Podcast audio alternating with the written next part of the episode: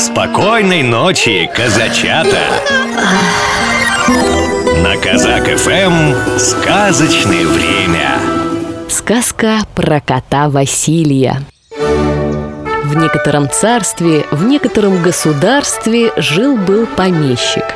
У помещика был кот, звали его Васька. Любил помещик своего кота. Да и Васька свою кошачью работу работал хорошо. Ловил крыс и мышей. А когда хозяин прогуливался, Васька мог нести во рту до 10 килограммов веса всяких гостинцев, купленных в лавке. Крепко любил его за это помещик. 20 лет держал кота. Наконец Васька стал старый. Усы у него выпали, глаза у него стали плохо видеть Сил стало у него немного. Оттого тяжело стало ловить крыс да мышей. Надоел помещику Васька. Схватил его помещик за загривок Выбросил на задворок Да еще и пнул ногой. Побежал Васька и заплакал. Стал думать, как теперь жить.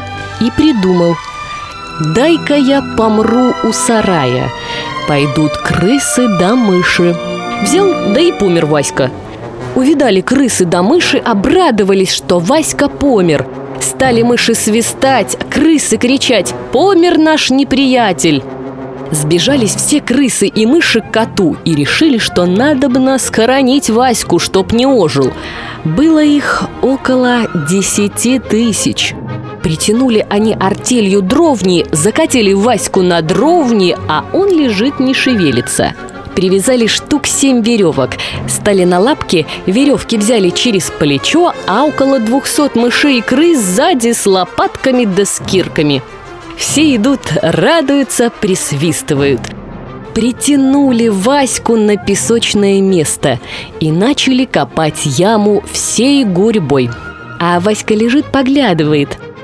Мыши тем временем выкопали яму очень глубокую, метра на три.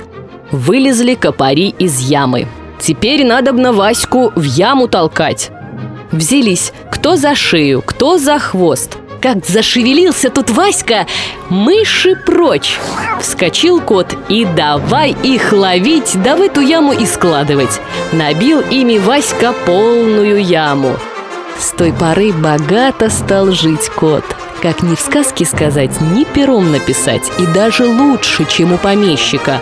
Сам себе хозяин стал Васька. Тем и кончилось.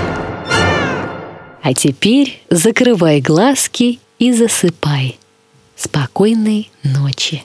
Спи, младенец мой прекрасный, Баюшки баю, Тихо смотрит месяц ясный В колыбель твою.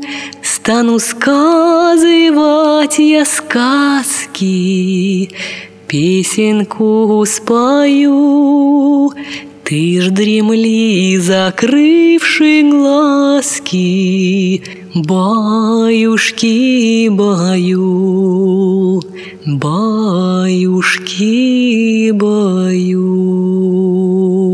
Программу подготовили сказочные ведущие Алексей Орлов и Анастасия Нагайкина.